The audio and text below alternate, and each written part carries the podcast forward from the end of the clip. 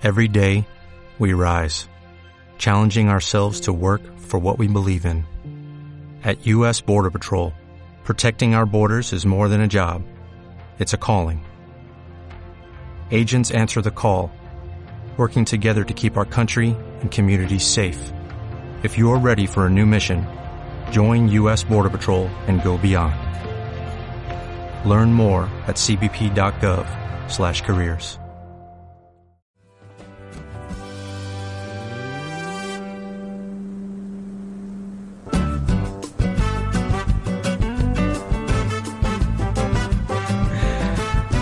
Buenos días amigos y amigas que están uniéndose y hoy ya se unieron a la transmisión Somos Libertad en Serio. Vamos todos los martes de 11 a 12 y recuerden, este es su programa donde pueden conversar, donde pueden comentar, donde está la realidad nacional tal como la vemos nosotros, tal como la ven ustedes. Recuerden que pueden comentar en la publicación en el la, en la fanpage de Radio Zona X, así como también pueden desde sus muros comentar con el hashtag Libertad en serio. Los vamos a estar leyendo constantemente y vamos a estar acompañándolos evidentemente con la mejor realidad nacional que ocurre en nuestro país y también en el mundo. El día de hoy estoy con unos invitados muy pero muy entretenidos, muy bonitos y muy pero muy interesantes. Estoy seguro que la van a pasar muy bien. Voy a partir presentando aquí a mi derecha, siempre por la derecha, al menos comenzando por la derecha, nuestro amigo Christopher Pichuante. Él es orgulloso estudiante de Ingeniería Comercial. Además es coordinador distrital del el Partido Libertario por el Distrito 8. Y vamos a estar conversando con él sobre AFP. Aquí también a mi lado tenemos al amigo Juan Cristóbal Demian, quien es cientista político. Y aquí a mi izquierda tenemos a Natalia Freire, quien es periodista. Entonces, vamos a entrar en tierra derecha y vamos a estar conversando sobre varios temas el día de hoy. Pero vamos a empezar con uno muy interesante que pasó hace muy poquito, ayer nomás, y fue... No, perdón, hace dos días atrás, mira, pensé que era lunes. Me desperté en otro día totalmente diferente al mío. Pasó el domingo y fue la famosa y llamada, ya que estamos acostumbrados desde hace ya varios años, la marcha No Más AFP, que congregó a algo así como a 2.000 personas, al menos según las cifras oficiales de Carabineros. Según las cifras de la coordinadora No Más AFP, congregaron a más de un millón de personas, 10 millones de personas. Siempre es un número más grande según la coordinadora No Más AFP, pero nosotros al menos nos vamos a guiar por el número que entregó Carabineros. El día de hoy tenemos, como les dije anteriormente, a Christopher Pichuante, con el que vamos a estar conversando sobre AFP. Pero primero voy a darle la palabra a nuestro querido amigo cientista político Juan Cristóbal Demian para que nos cuente cuál es su reacción después de esta nueva marcha No Más AFP. ¿Fue paupérrima? ¿Fue un éxito?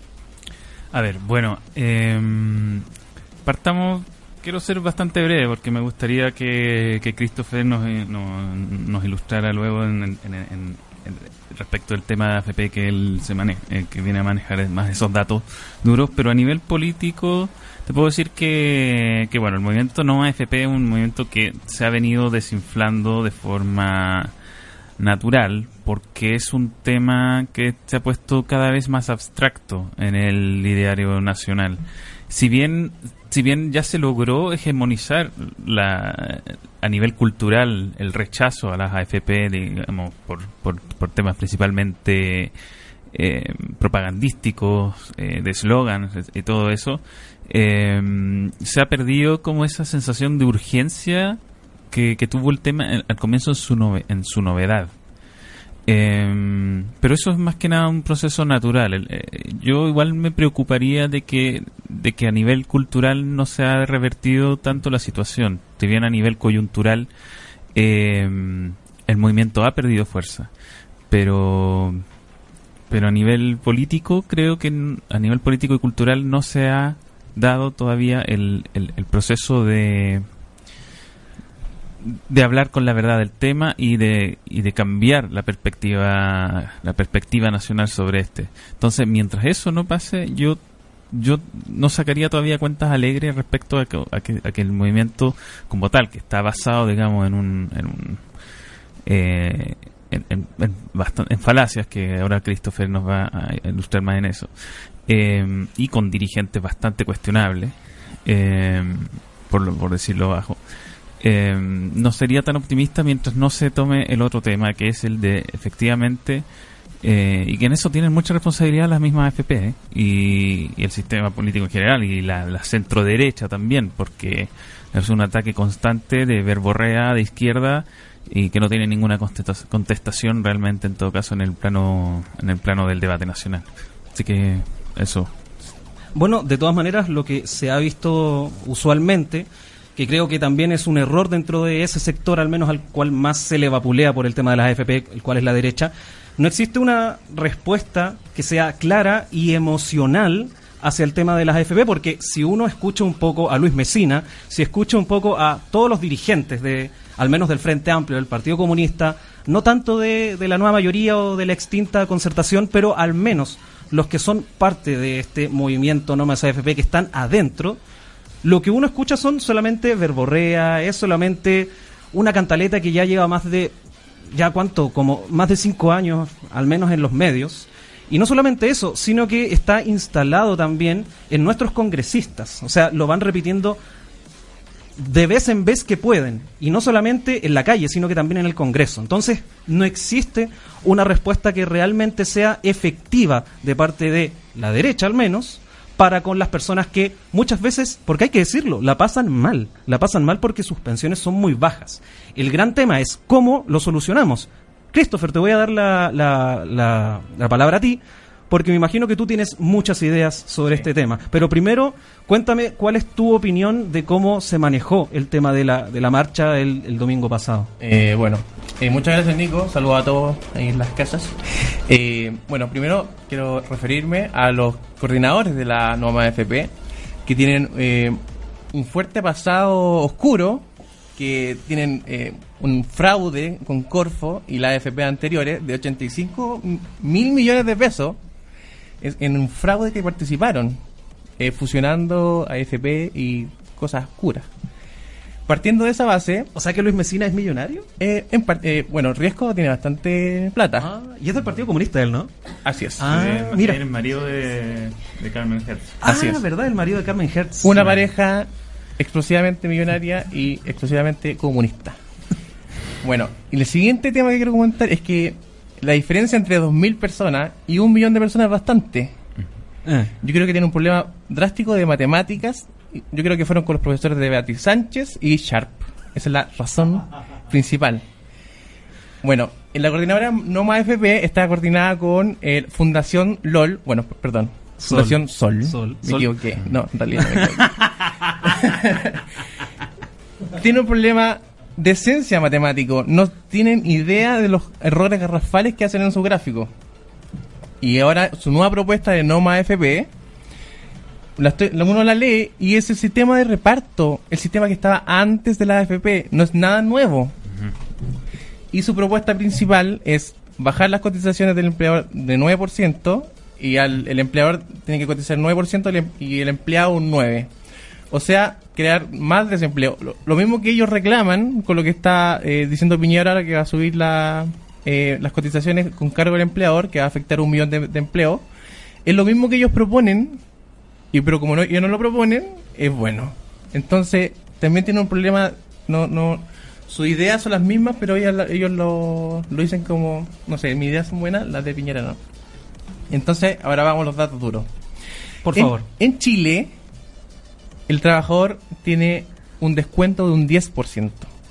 Esa plata se va a su fondo individual.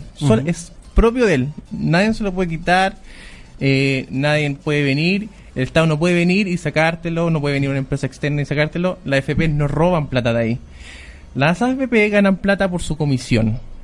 Y si nos vamos los datos duros, que los tengo por acá, las AFP en total tienen 10.739.472 afiliados.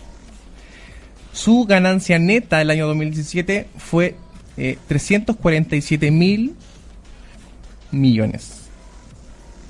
Mucha plata. Mucha plata. Para la gente.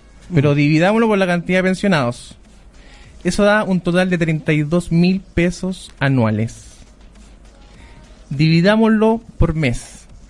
Da 2.690 pesos. Eso es lo que ganan las AFP mensualmente. ¿Es alto? Pregunto. O sea, si yo quisiera ponerme con una AFP, ojalá tener tanto dinero como para poder poner, poner una AFP, eh, ¿no es muy buen negocio? es un buen negocio, pero hay que tener harto capital y harto riesgo. Porque la cantidad de gente que tenéis que mover, las comisiones que tenéis que pagar afuera para mover esa cantidad de plata, hay que tener un know-how importante. Por eso quebraron muchas AFP, una de las cuales era gestionada por Noma AFP, que quebró dos veces. Importante, o sea, a nivel... Esa sería la razón de por qué no quieren más AFP, porque ya están quebrados. Sí. a nivel... Porque, le fue mal con su, con su negocio. Claro, sí, no, tienen todo un pasado oscuro ahí. Sí, bueno. Y a, nivel, disculpa que, entonces a nivel ganancia de la AFP misma por comisión, a nivel comparado con es, no, no, es no es como no, no es que estén robando directamente del del, de, la, pensión real de los chilenos. y es, mínimo en comparación con lo que realmente... Con lo que uno realmente gana. Porque recordemos que cuando uno se jubila, de, de 8 pesos que uno recibe en su pensión, 3 son aporte propio y 5 pesos son de rentabilidad. Pero tenemos que decir, sincerar, que las rentabilidades de la AFP están bajando. Porque el Estado solamente permite que la AFP inviertan en ciertos lugares por el tema del riesgo. Por eso hay una propuesta y muchos expertos dicen que hay que ampliar la cartera de, inversión, crear un fondo S y un fondo F para que la gente se pueda refugiar en cuando esté los fondos perdiendo y que sea solamente rentabilidad fija y que pueda ir, no sé, un fondo S me refiero a sobre A, que sea mucho más riesgoso y que la gente pueda tener mucho más retorno. Si uno se ve las rentabilidades que tenía FP al principio, son descomunales. 12% de rentabilidad anual. Después, en promedio, es un 8%, y ahora, los últimos, eh, me parece que 6 años, bajó un 6%. Entonces, es una rentabilidad decreciente. Entonces, lo que necesitamos nosotros es que la gente aporte constantemente durante sus 40 años de laborales y eh, que no tenga lagunas, eso es muy importante, y que los primeros 30 años de su vida laboral ellos se preocupen de aportar. Si quedan desempleados, que, aport que ellos mismos se depositen, porque al final esos los primeros años te hacen una gran parte de tu renta final. Porque esto es igual que una bola de, nieve. Uno eh, pone 10, después son 20, pero más la, más la rentabilidad del mes pasado. Y así la rentabilidad se va, se va acumulando es una renta una, una rentabilidad acumulativa. Igual que los fondos mutuos.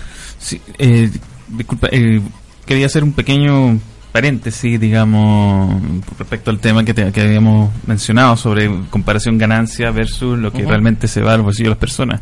Porque es súper interesante compararlo con, eh, con el dato que, que daba sobre lo que busca el momento no más FP, que es volver al sistema de reparto. Un una verdadero adalid de la igualdad social en Chile es el expresidente Eduardo Frei Montalva, que, en, el día que, ha, hecho noticia últimamente porque por todo lo que representa para el sector de la centroizquierda y que si uno revisa la historia se da cuenta que mucho de lo que de los cambios sociales que, que se fomentaron en la, en la unidad popular venían del programa del heredaron mucho del programa de gobierno de, de, de Frei Montalva.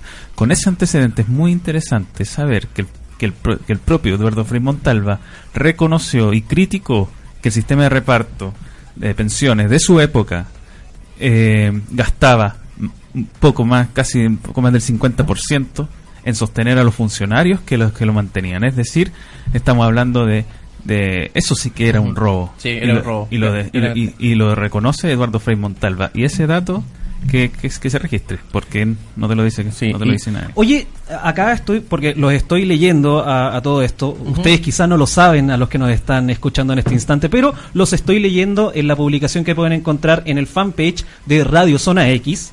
Y hay muchas personas que están diciendo que varias de los entes que van a esas marchas, les digo entes porque no sé qué grado de inteligencia puede tener una persona que de verdad no quiere AFPs en Chile, si es una de las pocas cosas que podríamos decir que realmente funcionan bien en este país.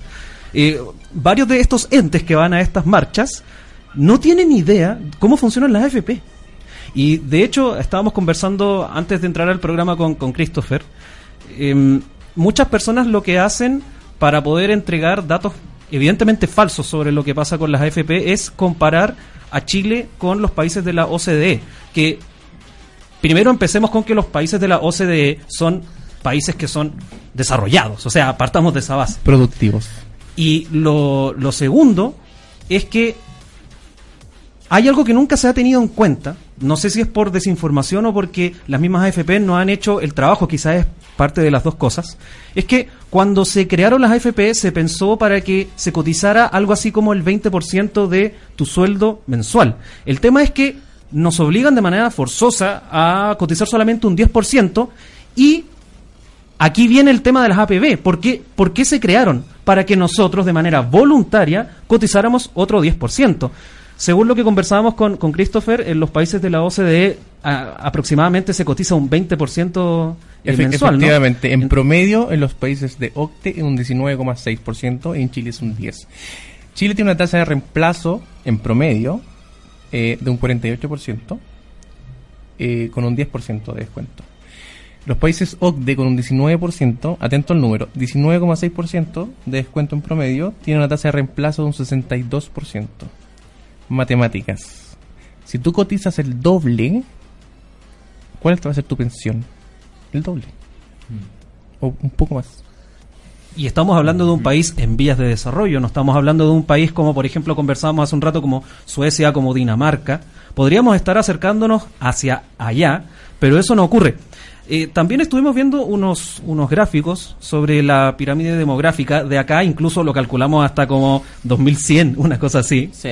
Y incluso esa falacia que se tiene de, no, es que tenemos que pasar el sistema de reparto porque la pirámide demográfica se está invirtiendo, es una tremenda mentira. Es una mentira. Es una, es una mentira de- del porte de un buque. O sea, los invito. ¿Cuál era la página? La hay, página. hay que decirla. Los invito. Se llama. Deme un segundo. Sí, la vamos a buscar ahí porque Se llama Población. Se llama Popula- Population Pi- Pyramid. Es como eh, eh, pirámide poblacional en inglés. y no está ligada a ningún tipo de AFP ni tampoco es, es una página chilena todo esto. Uno puede calcular la pirámide demográfica de cualquier país y eso es una, un antecedente como para que se vayan dando cuenta que todas estas cosas que nos dicen estos amigos de la coordinadora no más AFP son una real mentira. Sí, llegamos a los datos. Eh, el sistema de reparto funciona igual que una estafa piramidal. Siempre necesitas una base entrante mucho mayor a la masa que está arriba, en la- en, la parte superior, porque esa es la que recibe el dinero. Todos los de abajo subsidian a los que están arriba, ¿no es cierto? Mm. ¿Qué va a pasar el 2050 en Chile? Va a haber el doble de pensionados que las personas activas. O sea, que te van a tener que, a tu nieto, le van a tener que contar el 50% de su salario para poder eh, subsidiarte a ti. ¿Queremos eso para nuestros niños? ¿Nuestros nietos? No. Lo que necesitamos es mayor rentabilidad, mayor competencia para bajar las eh, comisiones que tiene la AFP, que está bien, yo entiendo que son altas. Necesitamos más competencia. ¿Pero por qué no hay competencia? Porque el Estado pone muchas barreras. Necesitamos que existan bancos que puedan entrar, eh, cajas de compensaciones, competencia al, que puedan bajar la, la, la comisión y que aumente la rentabilidad. Yo no me enojaría si me cobraran, no sé, mil pesos más de, de, de comisión, pero si me dieran un punto más de rentabilidad al final del año. Porque obviamente mi, monto va a crecer mucho más de lo que yo voy a gastar. Entonces son esas cosas que la gente se, se hizo, se, tenemos que reconocer que hubo un error garrafal cuando se crearon la FP de que no incentivaran a la capacitación de las personas porque las personas no se motivaron a aprender de lo que significaba tu el sistema de FP, de los beneficios, de los pros, de los contras.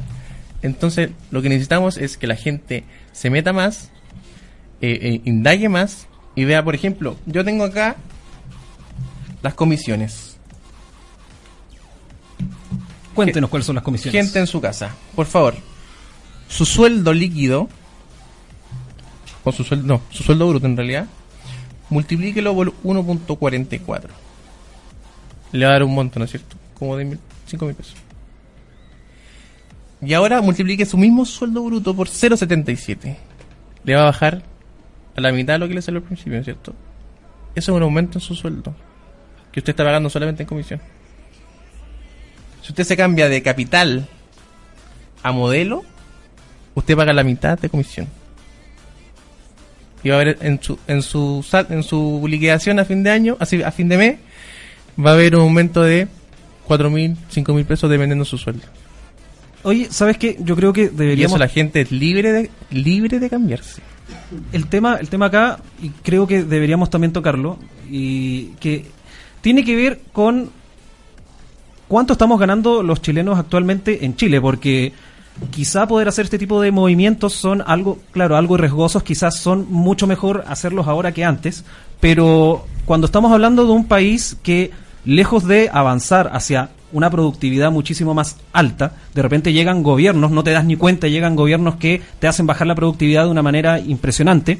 ¿Cómo podemos estar hablando entonces de personas que puedan tener sueldos, digamos, pongámosle las mismas palabras que ocupa la izquierda, ese sector, sueldos dignos, que realmente le den confianza a las personas como para informarse, como para poder hacer estos movimientos, como para poder ir, como se dice, jugando con su plata, jugando con sus fondos para que sus fondos al final de su vida activa puedan ser muchísimo más altos. O sea, esto no solamente es un problema quizá de desinformación de las FP, no solamente un problema del mismo gobierno que restringe mucho a las AFP, sino que también es un problema de Estado donde no estamos poniendo el foco en la productividad y donde solamente nos interesa, pareciera, estando en un gobierno que no es de izquierda, en cobrarle más impuestos a las personas, como por ejemplo los impuestos a Netflix. O sea, ¿quién en su sano juicio de verdad estaría pensando en cobrarle impuestos a Netflix? Solamente me imagino yo los burócratas que quieren tener más apitutados, que quieren tener más personas que estén ganando sueldos increíblemente millonarios haciendo nada,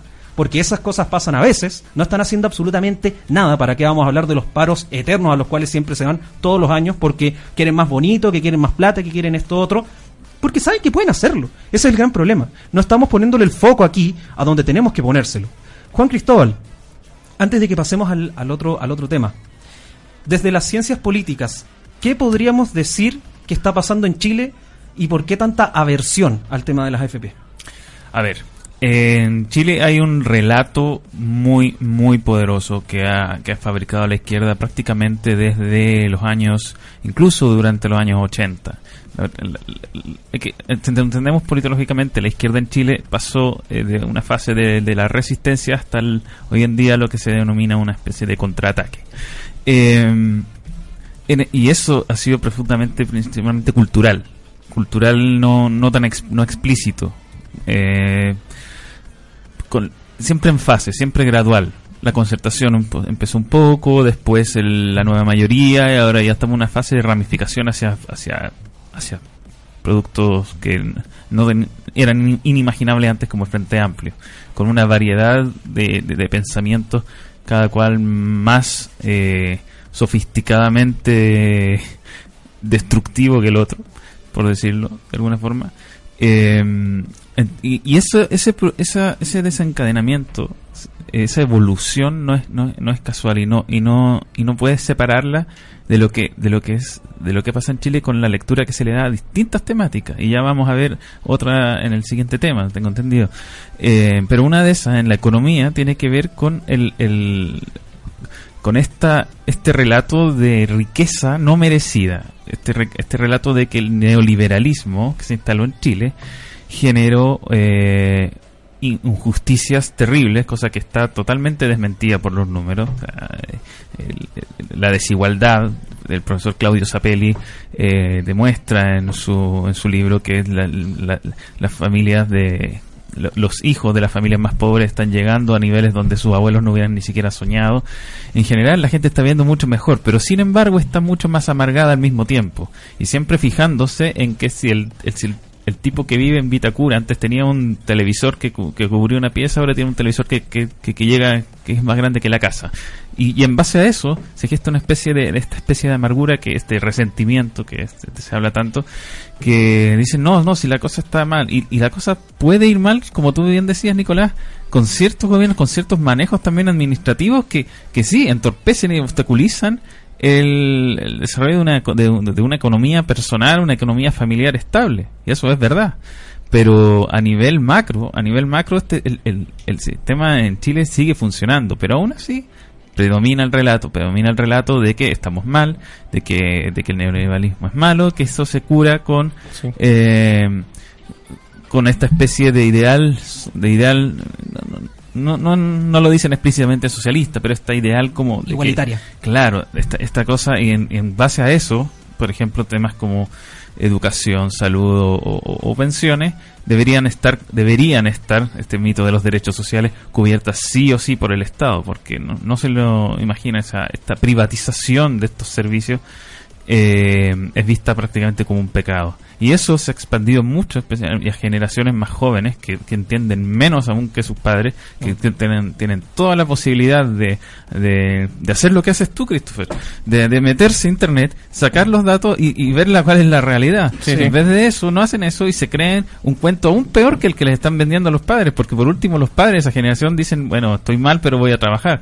No, las nuevas generaciones vienen con ganas de, de simplemente abolir todo y eso es eso es preocupante porque lo hacen sin ninguna evidencia de que, de que lo que dicen es cierto. Sí, yo quiero comentar. y, y- y todo lo, y- y- sino que es todo lo contrario. Sí. Por yo favor, quiero comen- Natalia. ¿Puedo agregar Ah, algo que... que Natalia, por favor. Que- Natalia vaya primero. Sí, sí, sí.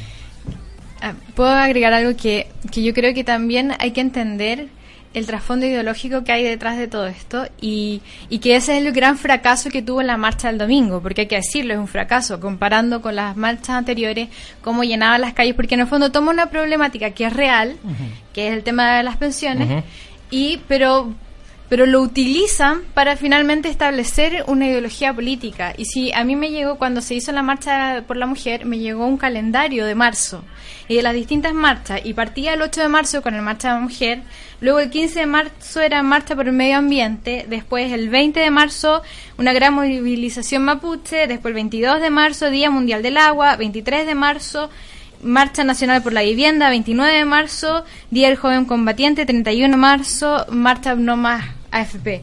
Entonces, y ese era un- estaba calendarizado y toda la gente que participaba supuestamente en la marcha por la mujer tenía que asistir a todas estas otras marchas. Entonces ahí vemos todo este conjunto ideológico que se van apoyando unos a otros, pero que no es más que otra cosa que establecer eh, la izquierda y la ideología de la izquierda detrás de todas estas pro- supuestas problemáticas que tenemos sociales.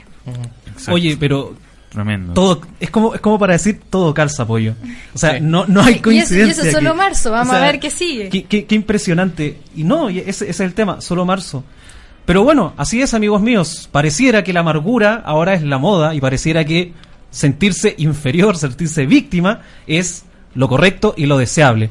Pero pasando a otro tema ahora y no crean que no los estamos leyendo, los estamos leyendo constantemente. Pueden comentar con el hashtag Libertad en Serio en sus redes sociales, tanto en Twitter como en Facebook, o ingresar a la fanpage de Radio Zona X y comentar en el cuadrito que van a ver donde estamos totalmente en vivo y en directo. De hecho, ahora son las 11.36 de la mañana y estamos totalmente en vivo y en directo. Luego, si es que te perdiste el programa, lo puedes revisar en YouTube o inclusive en Spotify. Ahí cuando vayas en el metro, cuando vayas desde tu bus interurbano, quizás si es que no estás en Santiago, lo vas a poder escuchar. Pero ahora vamos a pasar de una marcha a otra marcha.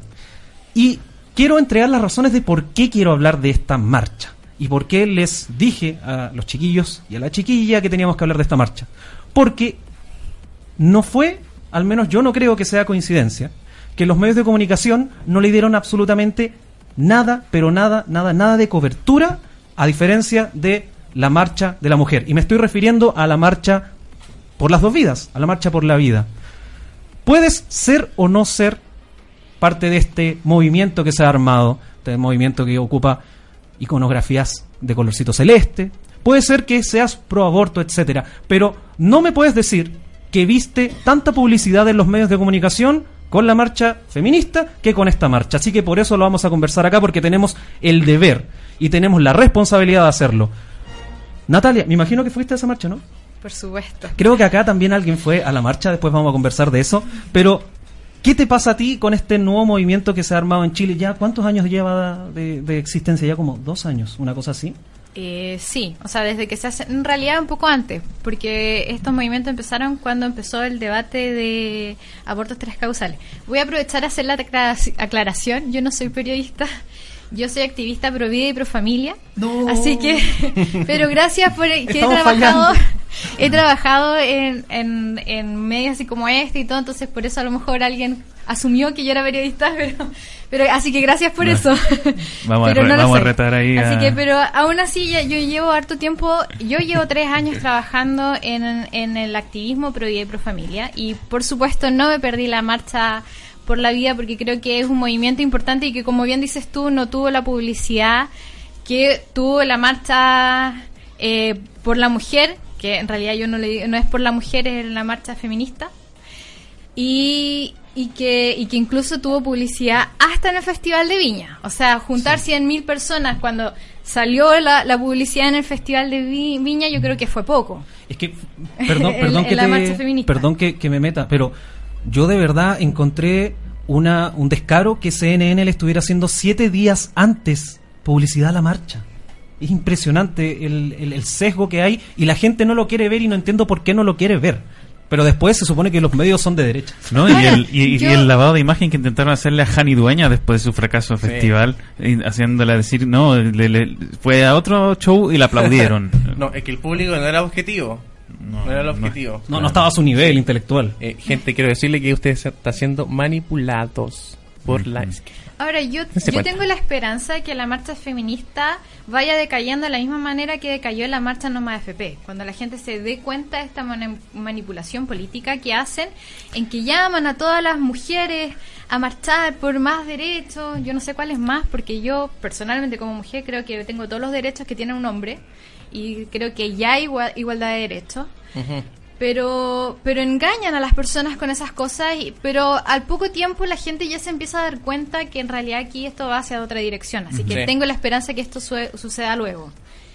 Por supuesto cuando cuando te dicen eh, no al feminismo o sea feminismo arriba y el, patriarcado el capitalismo abajo. Sí porque ahora son, son la misma cuestión ¿qué tiene el capitalismo el capitalismo los países libres los países más capitalistas, los países capitalistas son los que más le han dado libertad a las mujeres. Uno ve todos los informes, la mujer se ha insertado al, mercado laboral, ha tenido más oportunidades, eh, tiene los, los, los grandes capitales, algunos los tienen las mujeres en Estados Unidos, una gran parte lo tienen las mujeres.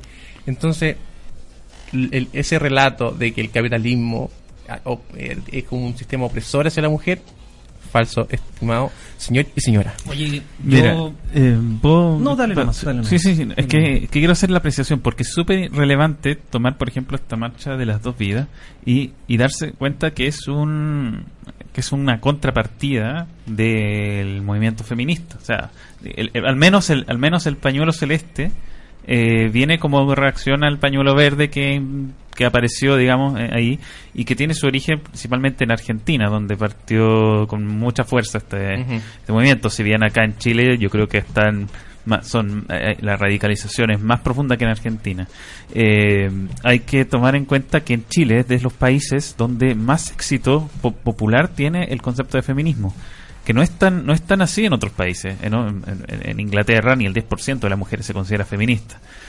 Eh, por dar un ejemplo. En países de Latinoamérica como España, eh, perdón, países como Argentina y eh, Hispanoamérica y agregamos España, en, España también, o Perú o México, si bien hay un fuerte movimiento radical de feministas, también hay una fuerte reacción, una fuerte reacción. Acá en Chile yo creo que eh, que la, reacción al feminismo no está bien vista todavía. Porque la, mayoría de la gente en Chile, de Chile es de los países donde más se han comprado el discurso. Está como muy aislado de lo que... ¿Por qué se han cansado en otros países? Precisamente porque ya mostraron lo que...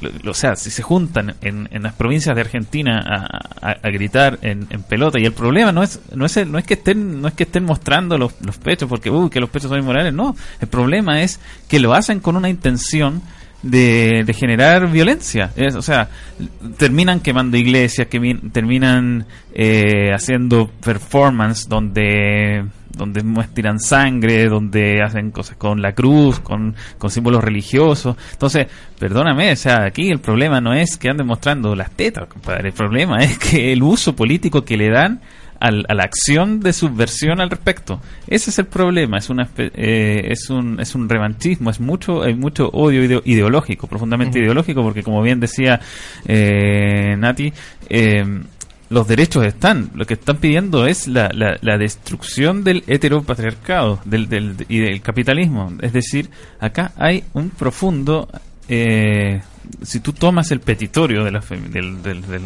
de la 8 de marzo, Chile al menos, Nosotros nos dimos el trabajo fue- de, leerlo completo y y analizarlo, Y analizarlo. y lo estudiamos, eh, la coordinadora 8M, que tiene facciones, digamos, de comunes, que es una parte del Frente Amplio, y yo me atrevería a decir que hay que también hay, hay vertientes anarquistas en esa en la en la, en la redacción de ese documento, es es, eh, es izquierda dura, es izquierda dura, te hablan del, del caso del conflicto mapuche, te hablan de colectivización de, de, de tierra, etcétera. Entonces, discúlpame, ¿dónde está la mujer ahí? Yo que menos veo es mujer. Eh, el tema, en el tema del aborto dicen algo bastante preocupante. Dicen, defina la despe- eh, perdón, eh, despenalización social. ¿Qué significa eso?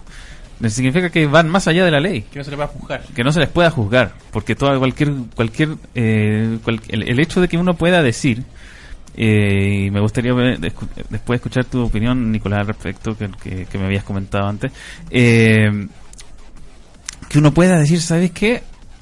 Ahí hay una vida y que y que ya solo por ese pequeño razonamiento, que tú puedes estar de acuerdo o no, te digan, oye, eso es discurso del odio y te puedo, y te puedo poner querella por eso te puedo poner demanda. Eso es gravísimo.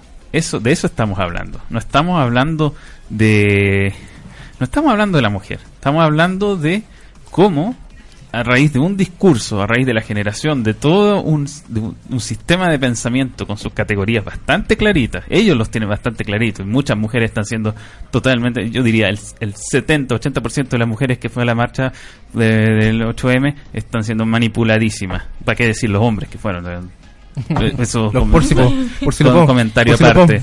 Entonces, ellos tienen súper claro para dónde van y ellos van a la consecución de un programa político de izquierda dura, radical y, por otro lado, eh, al silenciamiento del pensamiento opuesto. Silenciamiento con pena de cárcel, persecución política, literalmente. O sea, eso es así. Y no me, y no me vengan con cuentos porque me los sé de memoria. Sí, no, eh, ah, tomando el guante, como, como decía eh, Juan Cristóbal, yo creo, básicamente, que tú puedes ser pro aborto, pro elección, dile, dile de la manera que quieras.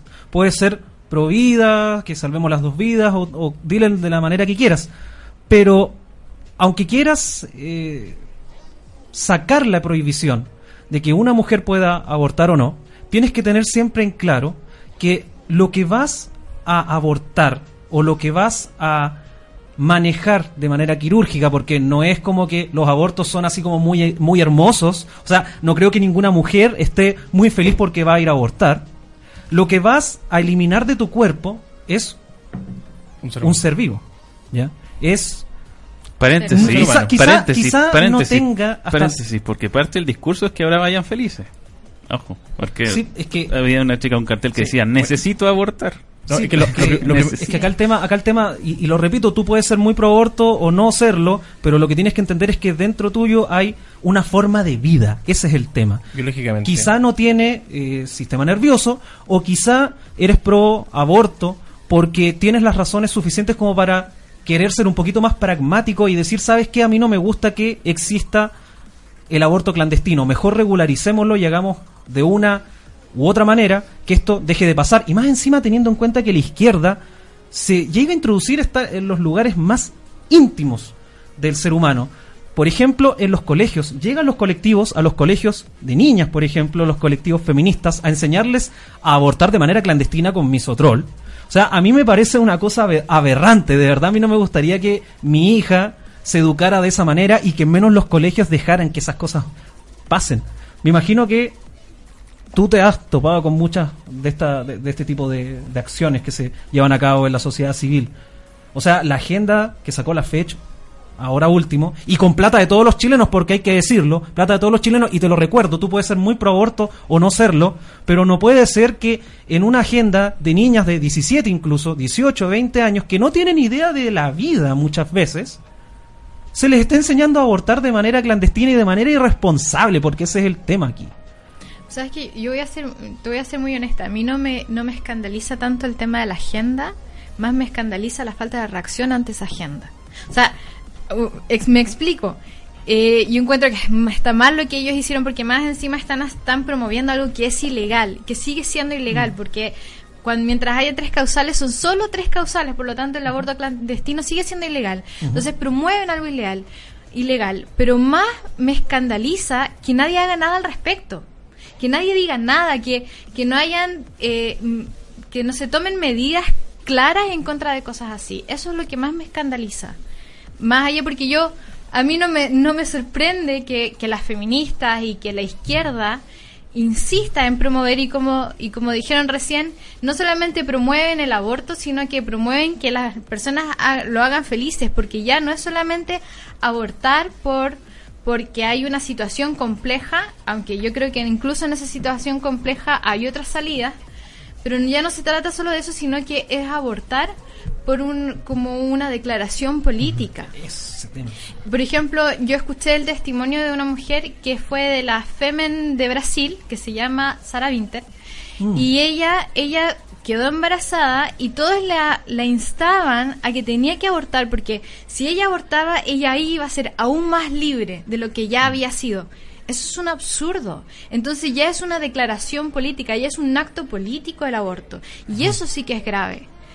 Entonces, y, y eso es, eso sí que es lo que más me escandaliza y que no hay una reacción en contra de esas cosas. Sí, Mira, perdón, pero Carol Aguilera Rivas nos escribe en la transmisión que pueden encontrar en la fanpage de Zona de Radio Zona X, perdón. Dice Carol Aguilera, incluso hay feministas que dicen que el patriarcado te oprime para que puedas encontrar pareja y puedas reproducirte para servir al capitalismo. Y llaman a lesbianizarse para combatir al capitalismo, porque según ellas, el patriarcado te utiliza para servir al capitalismo. Así llegan a ser de delirantes. Yo, creo que las coordinadoras de los que hacen esos movimientos son lesbianas porque así tienen un rebaño más, más diverso donde elegir. Bueno, yo quería hablar un, tema sobre eh, estas personas que promueven el aborto, tratan de deshumanizar al feto. Eso no es un, no es un ser humano. Eso no eh, eh, es una célula. no es un ser humano. Para mí, del momento de la concepción, es un ser humano. Yo al mes de que mi esposa estaba embarazada, yo fui a la ecografía y escuché su corazón. Y eso me cambió totalmente. Es, una cosa increíble. Entonces, que una persona venga y me diga, no, si eso no es un ser humano. Eso, para mí, es la vida es una, una línea continua.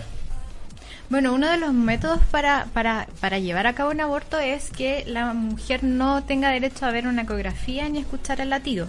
Porque una vez que eso sucede, la mujer se sensibiliza y se mm. arrepiente. Entonces, para que no se arrepientan, no les permiten ni ver ecografías ni mm. escuchar el latido. Ahora, en el término, en el término científico, hay un consenso de que la vida se inicia en el momento de la fecundación. Y de hecho es tanto así que hoy día han salido eh, muestras científicas en que en el momento en que se fecunda el óvulo se produce una explosión que le llaman el Big Bang de la vida. Y, que y ese es el único momento y el única, la única situación en que se produce algo que produce un cambio. Todo lo demás son desarrollo. Entonces, desde el consenso científico se hay un consenso en que se dice que la vida se inicia en ese momento. Entonces cuando dicen que no hay vida, que no se sabe, eso es mentira. Ahora, el tema de que si es persona o no es persona, eso jurídicamente. Eso ya es algo filosófico. Pero si es ser humano no, de hecho, eso es algo biológico y es ser humano. De hecho, ahí es donde se, donde se, cuelgan como para entrampar el, debate, el tema el tema más, más jurídico. Es que, mira, el tema el tema es como muy bien dice, el problema, hay también una lectura filosófica y eso eh, también, politológicamente hablando, tú las corrientes de, de izquierda que ha habido eh, va eh, desde, desde, que aparece el, materialismo filosófico, que es una de sus raíces del marxismo en adelante de la historia hasta el día de hoy, que han habido como unas cinco cuatro corrientes filosóficas de izquierda, eh, tú tienes que entender cómo ellos ven al ser humano y no es la forma en que la vemos nosotros. Y ahí hay, un, hay algo fundamental que hay que entender, porque eso te cambia completamente cuál es el sentido que ellos le dan a, a que haya una persona o no. Porque pueden reconocer que hay un ser humano, pero si el ser humano no es tan valioso, tampoco importa tanto. ¿Por qué? Por un ejemplo, el más sencillo.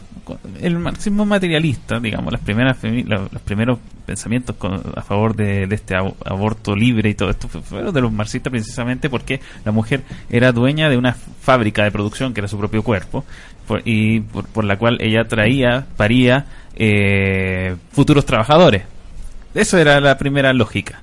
Eh, el, ser humano para el, materialismo es pura materia.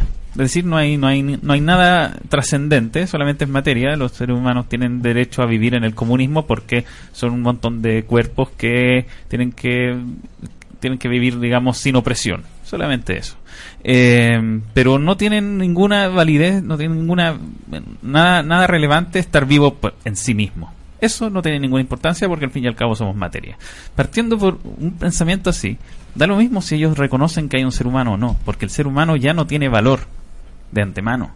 Y eso, es, es, uno de los puntos de fondo que hay que entender cuando entramos a ese debate. Cuando entramos a un debate, digamos, si yo entro a un debate a, favor de la vida, por, por dar un ejemplo, y tengo frente a, una persona que no, tenemos que tener en consideración ese diferencial, que es muy profundo.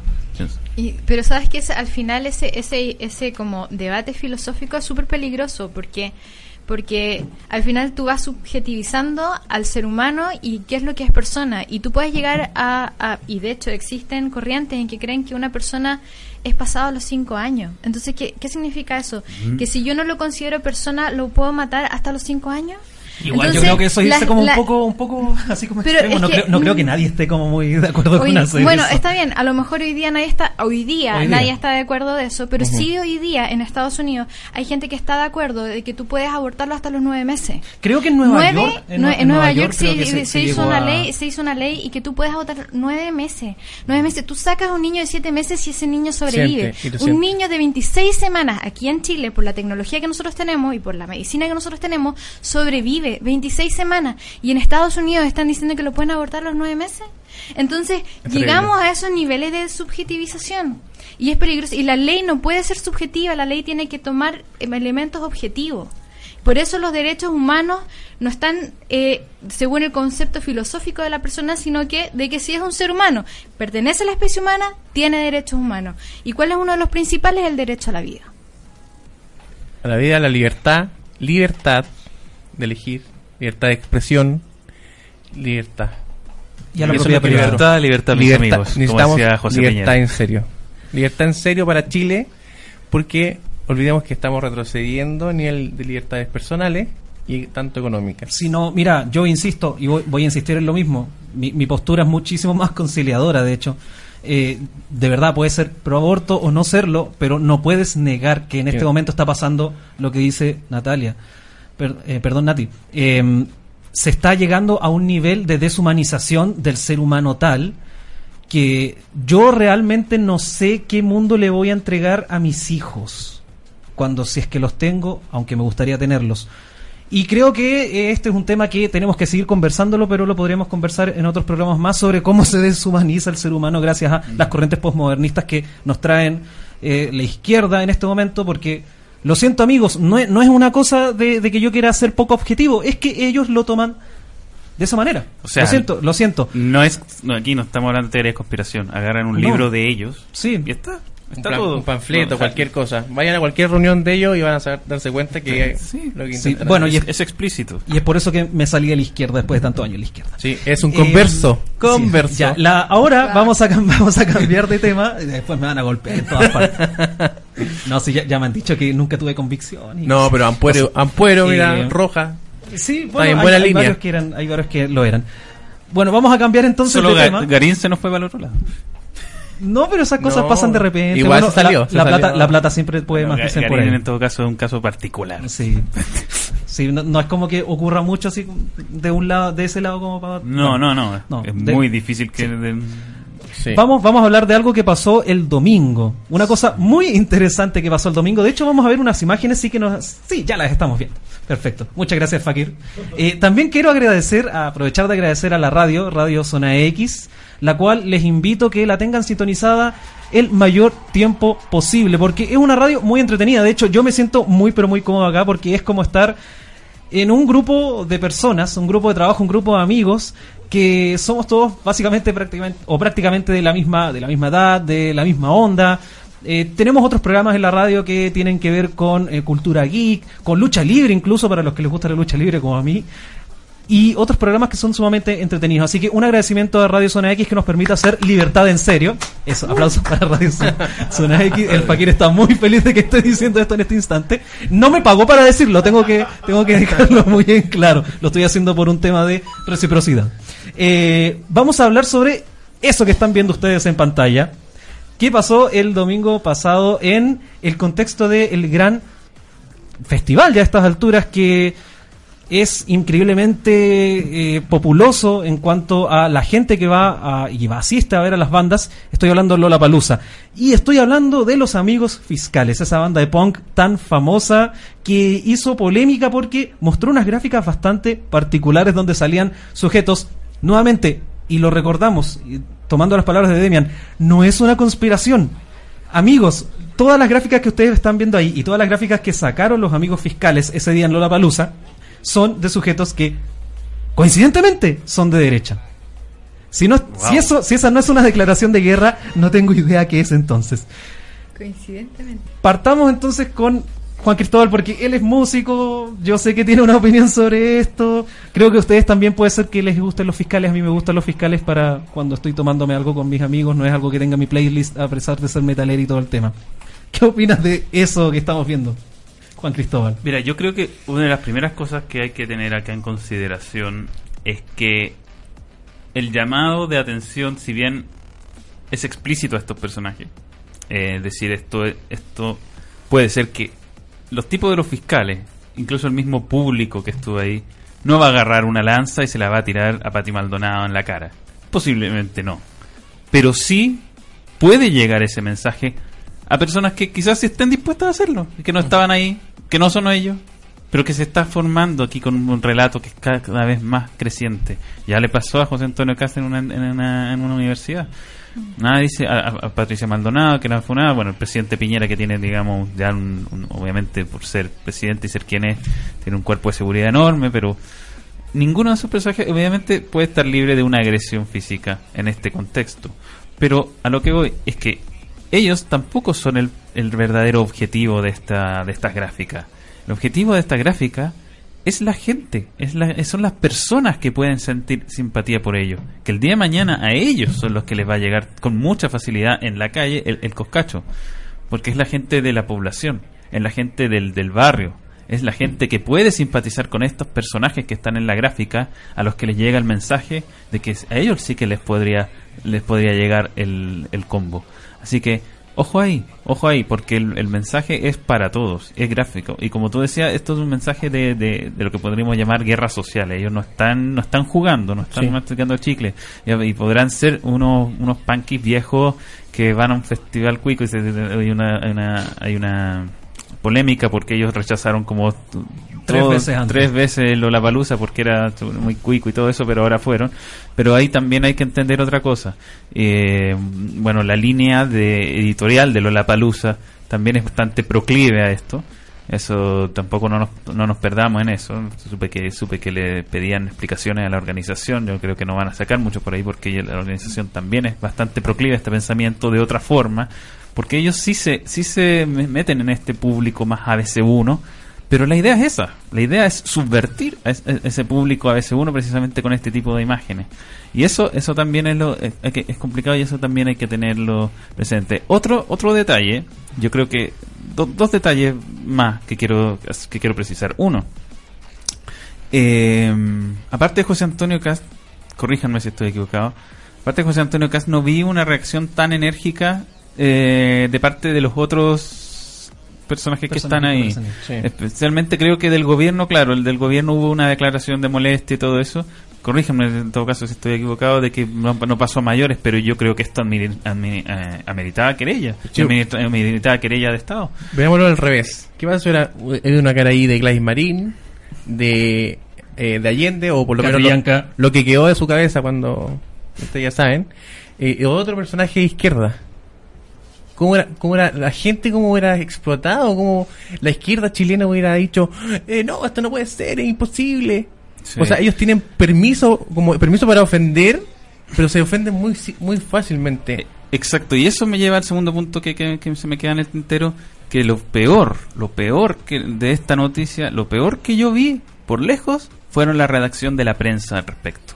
Eso fue lo peor, porque la prensa decía así como histórica presentación, pum. Presentación de los fiscales apela a la contingencia, ¿perdón? ¿Eso es la contingencia? ¿Agarrar a, a, a espadazo a Cast, a, a Piñera? ¿Eso, ¿Eso es contingencia? ¿Es contingencia Pinochet? ¿Perdón? ¿Cuántos años lleva lo- Pinochet en, el- en el... En el, en Quizás el- se lo merece, Cada vez que hay pero... conflicto, Pinochet es contingencia. eh, Entonces, eh, bueno, es que todo, todo, todo, todos somos hijos de Pinochet, somos, está, está poseyéndonos seguramente por ahí. Yo creo que Esto. si yo me miro, me miro, yo soy un resultado de, ¿De Pinochet? sí. ¿Eres su hijo? Sí, ¿Su hijo no reconocido? Una lágrima me cayó al, cielo, de- al suelo y nací yo. Claro. ¿Pero qué clase de comentario es? No, Surrealismo, pasamos al surrealismo. sí, no. Pero en realidad yo estoy contrario a todas las medidas que subieron Che. No, mira, a mí, a mí de verdad que me... me- Ay, ya, mira, eh, sorry, sorry que lo... Bueno, este- me imagino que este programa nunca lo va a ver una persona de izquierda, pero en una de esas alguien lo ve por ahí. Eh, una de las cosas de las cuales me di cuenta cuando, cuando ya abandoné ese sector fue que, ¿saben?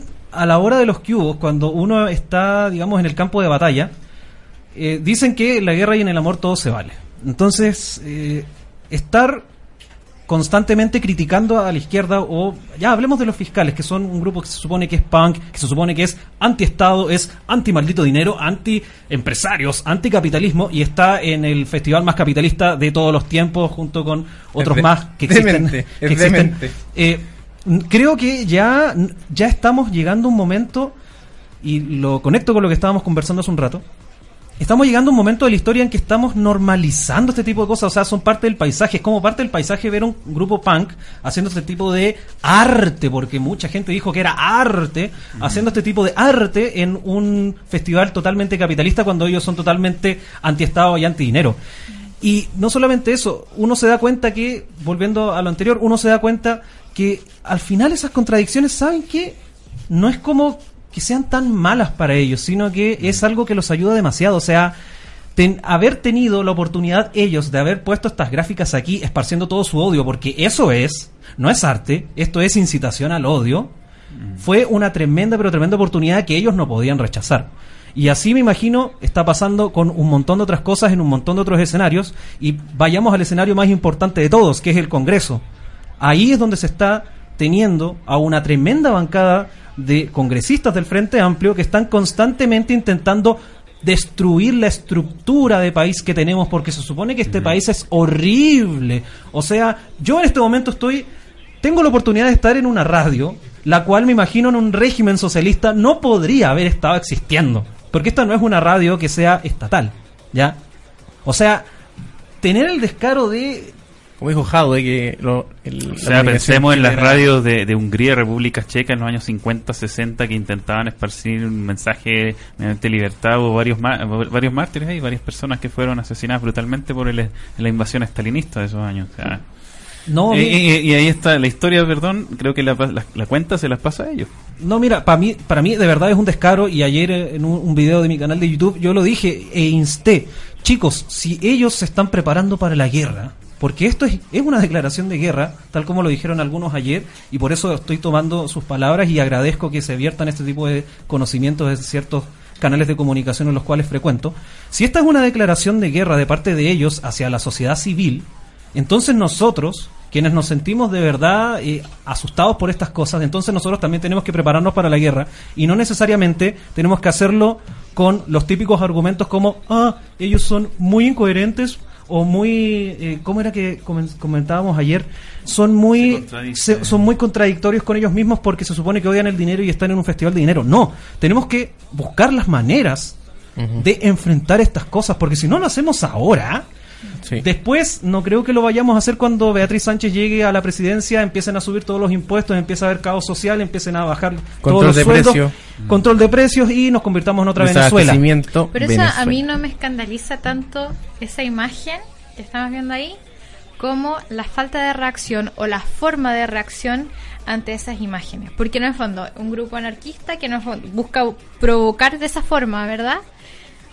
Eh, no es tan escandaloso como, la gente ha reaccionado. Por ejemplo, Jorge Chauson le dijo a Cass, dijo, bueno, así como tú eh, propagas tus ideas de odio, o como tú saliste a marchar por la vida el día sábado y llamando asesinos a los que a los que están a favor del aborto, cuando eso en realidad Cass nunca habló de asesinos, pero eso es lo que Charlson dijo, así ellos también tienen derecho a propagar sus ideas. Son buenos para poner palabras en la boca de uno, eso, es, un arte. Entonces, entonces, esas cosas me llaman la atención porque en el fondo mm, todos dicen sí, es algo violento, yo no lo haría, pero es que hay que entender que...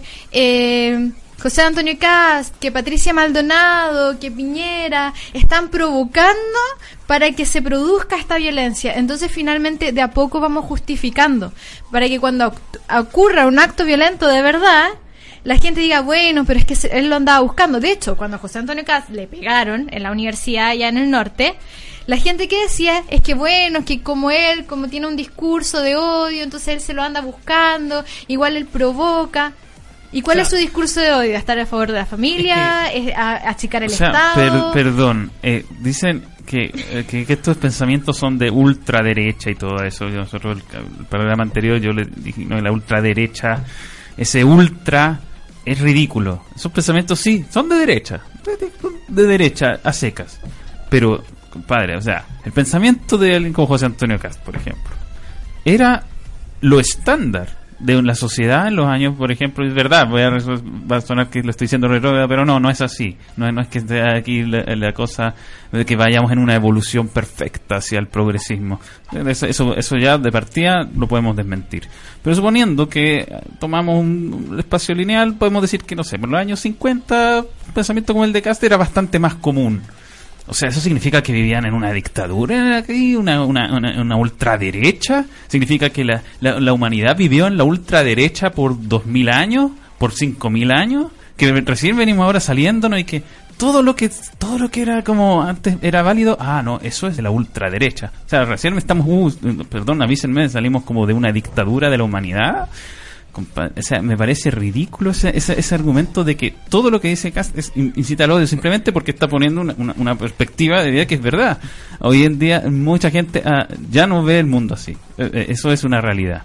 Pero eso no significa que sea un discurso de Dios simplemente por eso. O sea, se corrió todo mucho hacia la izquierda. se corrió demasiado hacia la izquierda. son concepciones, son concepciones de la realidad al fin y al cabo y todos tenemos derecho de emitirlas. O sea, si en este momento no hay un partido comunista que está vetado, digamos, de la democracia, que pueden ser partidos, que pueden ganarse muchísimos millones haciendo sus triquiñuelas ahí por debajo, gracias al Estado es porque de verdad nosotros nos tomamos en serio la democracia. O sea, en otros países quizá estaría, estaría totalmente prohibido el, Partido Comunista porque todos sabemos que la ideología comunista es la ideología más asesina de la historia de la humanidad. Como en Ucrania. En Ucrania ya la, prohibieron, pero pucha, que tienen razones. Y, y, por eso poco a poco ellos van metiendo la idea de que la violencia es justificable en ciertos casos.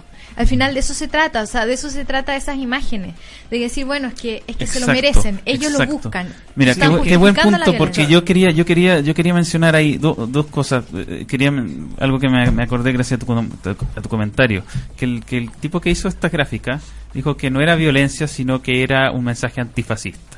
Eso es, a ver, de partida estos tipos le dicen fascista a todo lo que no es como ellos, eso es básico. Y eso, y eso ellos lo saben, ojo, hay mucha gente que dice, oye, no, pero es que el fascismo y Mussolini y la cuestión le intentan explicar a esta gente. Esta gente lo sabe, esta gente no es tonta, esta gente sabe que está mintiendo, lo hace a propósito.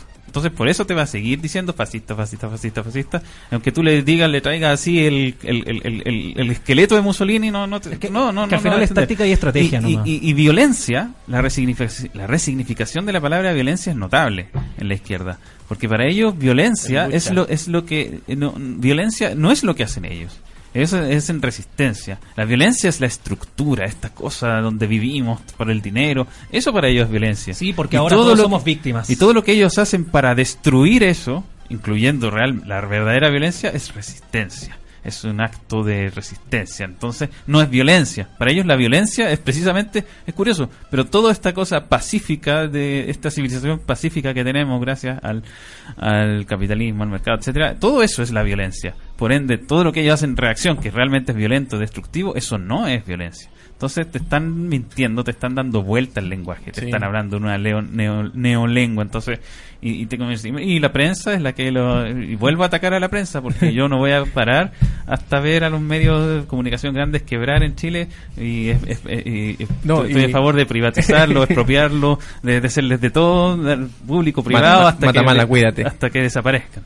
Pero, eh, por las buenas, por las buenas, no nada de remoción física. Oye, no, privaticen luego TVN, por Sí. favor. Es- TVN es- y una parte de increíble- Codelco. Es increíble la, la, la cantidad de, de pérdidas que tiene y eso después sale de su bolsillo por medio de los impuestos. Más impuestos. Yo estoy con Demian cuando, cuando él habla del, del tema del, del periodismo, que es mucho. que toma muchas banderas de la izquierda y las promueve, porque eso es lo que hacen, las promueven. Y también estoy de acuerdo con que la, la izquierda eh, tiene mucha inconsecuencia, porque son los mismos que dicen, no, es que el mercado libre no sirve, y los mismos que culpan al bloqueo económico de Estados Unidos que Cuba, eh, que Cuba esté como esté. Cosa que no existe, porque no existe un bloqueo económico. a Ah, Cuba. sí, eso es mentira, por Son si acaso. mentiras, para que Hay la que- gente... que Igual que- a Venezuela le han comprado petróleo todo este tiempo. Sí, eh, Estados Unidos es el que más le compra petróleo a Venezuela y dicen, no, es que Estados Unidos eh, tiene un bloqueo económico. Mentira, control de... Usted- cuando ustedes vean un país que controle precios, automáticamente arranquen. Compren dólares. Si no pueden salir de ese país, compren dólares. Pero si pueden, arranquen. Automáticamente esa economía está colapsada porque los precios es como el sistema nervioso del cuerpo. Si, ah, eh, eh, por ejemplo, a ti te, te- te cortan, no sé, no, no sentí un brazo, te lo pueden estar cortando y uno está, "Uh, no me pasa nada. Entonces, el desabastecimiento que pasó en Chile en el 73 fue por el control de precio y la, gen- y la inflación. Por Ah, ejemplo, no, ah, no, es que lo estaban escondiendo. Ah, amigo, amiga, si tú tienes un negocio, no puedes estar vendiendo las cosas a menor precio porque tú no estás ganando plata y no vas a querer venderlas. Es una Es cosa de sentido común. Y eso lo llegué a entender cuando me salí de la izquierda. Ya, eh, bueno, eh, yo lo último que quería decir es que eh, hay que poner ojo porque los valores se están invirtiendo de una manera impresionante. O sea, ya no es bien visto que una persona sea el mejor en la materia que sea. Ahora lo bien visto es la persona pobrecita, la víctima, etcétera, aunque ni siquiera seas víctima porque tienes todas, pero Es que toda la, manera de voto. tener todas las oportunidades que, que- que puedas eh, pensar o puedas concebir. Por ejemplo, no sé, es increíble ver gente que, que, que es de buena situación económica, pero ellos también son vulnerados por el sistema porque el sistema en el cual están viviendo es capitalista. O sea, Sí. a mí me parece de verdad. Es que, si- es que de, si el- una, de una Mira, cochinería. si el, el único, el único que está bien para ellos en el sistema es, es si eres hombre, blanco, heterosexual, et- y después etcétera. dicen queremos ser como los países nórdicos, los países más blancos de todo el mundo. y más capitalistas de todo el mundo. Sí. ¿Vieron, No, son vieron- muy chistosos. muy vieron cómo se van viendo las, las contradicciones? Tenemos, tenemos que empezar a, a Gente, ponerle ojo a eso. estudie, metas internet, busque, Mm. vea cuál es, cuál es el sistema económico de los nazis y van a ver que es estatista. Aunque hayan intentado hacer un capitalismo estatal. Su idea principal era que el colectivo estaba por sobre el individuo. Y las libertades, las libertades personales y económicas llevan a los países a prosperar. Vean los índices de libertad económica y personal de que hace eh, Canadá, el que hace eh, Estados Unidos, y vean los 10 países más, libres del mundo. Vean, y vean su cuánto ganan. La izquierda te quiere pobre, esa es la verdad, porque eres un voto para ellos, porque ellos necesitan que seas de la servidumbre del Estado. Ellos quieren que sirvas para el Estado. En cambio, los países más libres necesi- no necesitan al no necesitan que, los voten, sino que la misma persona individualmente busca, se rebusca para ganar su propio dinero y salir adelante, él y su familia. Y eso es lo que buscamos nosotros, libertad. Libertad económica, libertad personal. Bueno, chiquillos, después de ese tremendo mensaje que tiene mucho desierto y no, de nuevo, no me crean a mí, no nos crean a nosotros, búsquenlo. Google, Google es lo mejor de la vida, o sea, ocúpenlo de verdad, está ahí, está en su celular, no solamente existe Facebook, también Sí. existe Google. Son los países nórdicos socialistas. Búsquenlo, busquen los Sí. videos, busquen el, el, el- ¿Está ahí? el ministro de. Y si desconfía de, Google, y si desconfía de Google, busque otro buscador, pero tiene que haber algo. Sí, Sí, no, hay un montón de, bu- de buscadores, está, Sí, está a- a todo eh, Bing, quiero- está DuckDuckGo, hay un montón. Hay un Quiero hacer un montón. Sí, paréntesis. porque, porque Google a veces también filtra algunos resultados. ¿no? Ah, lo, han- sí. lo han pillado haciendo sus Sí, chanchaditas. incógnito, incógnito. Quiero hacer un paréntesis y mandar un saludo a mi esposa, hermosa esposa, Valeria. A mi hijo, Máximo que me va a estar escuchando. y un saludo a mi partido político que se Oh. llama eh, Partido Libertario de Chile.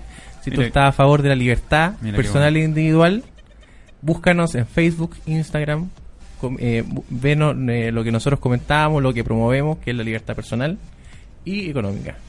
¿Saben qué me tiene feliz antes de terminar el programa? Que este día fuimos el doble de los que fuimos la semana pasada. Así que espero, espero que si les gustó el programa, vuelvan la próxima semana y traigan a más personas porque de verdad hacen falta este tipo de mesas. Sí, y, ¿ah? com- y comenten lo, lo que quieren que nosotros, eh, quizás el próximo tema. Sí, nos pueden, nos pueden poner temas sobre la mesa, nosotros no vamos a tener ningún problema, siempre los vamos a estar leyendo. Nuevamente, también decir muchas gracias a Radio Zona X que nos entrega el espacio y muchas gracias a ustedes por estar presentes. Nos vemos la próxima semana, ya saben, todos los martes de 11 a 12. Hasta pronto.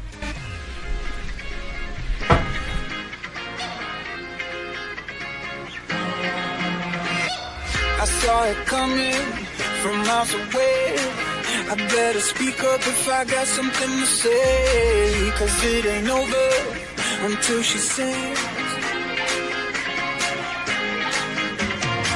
You had your reasons, you had a few. But you know that I would go anywhere for you. Cause it ain't over until she sings.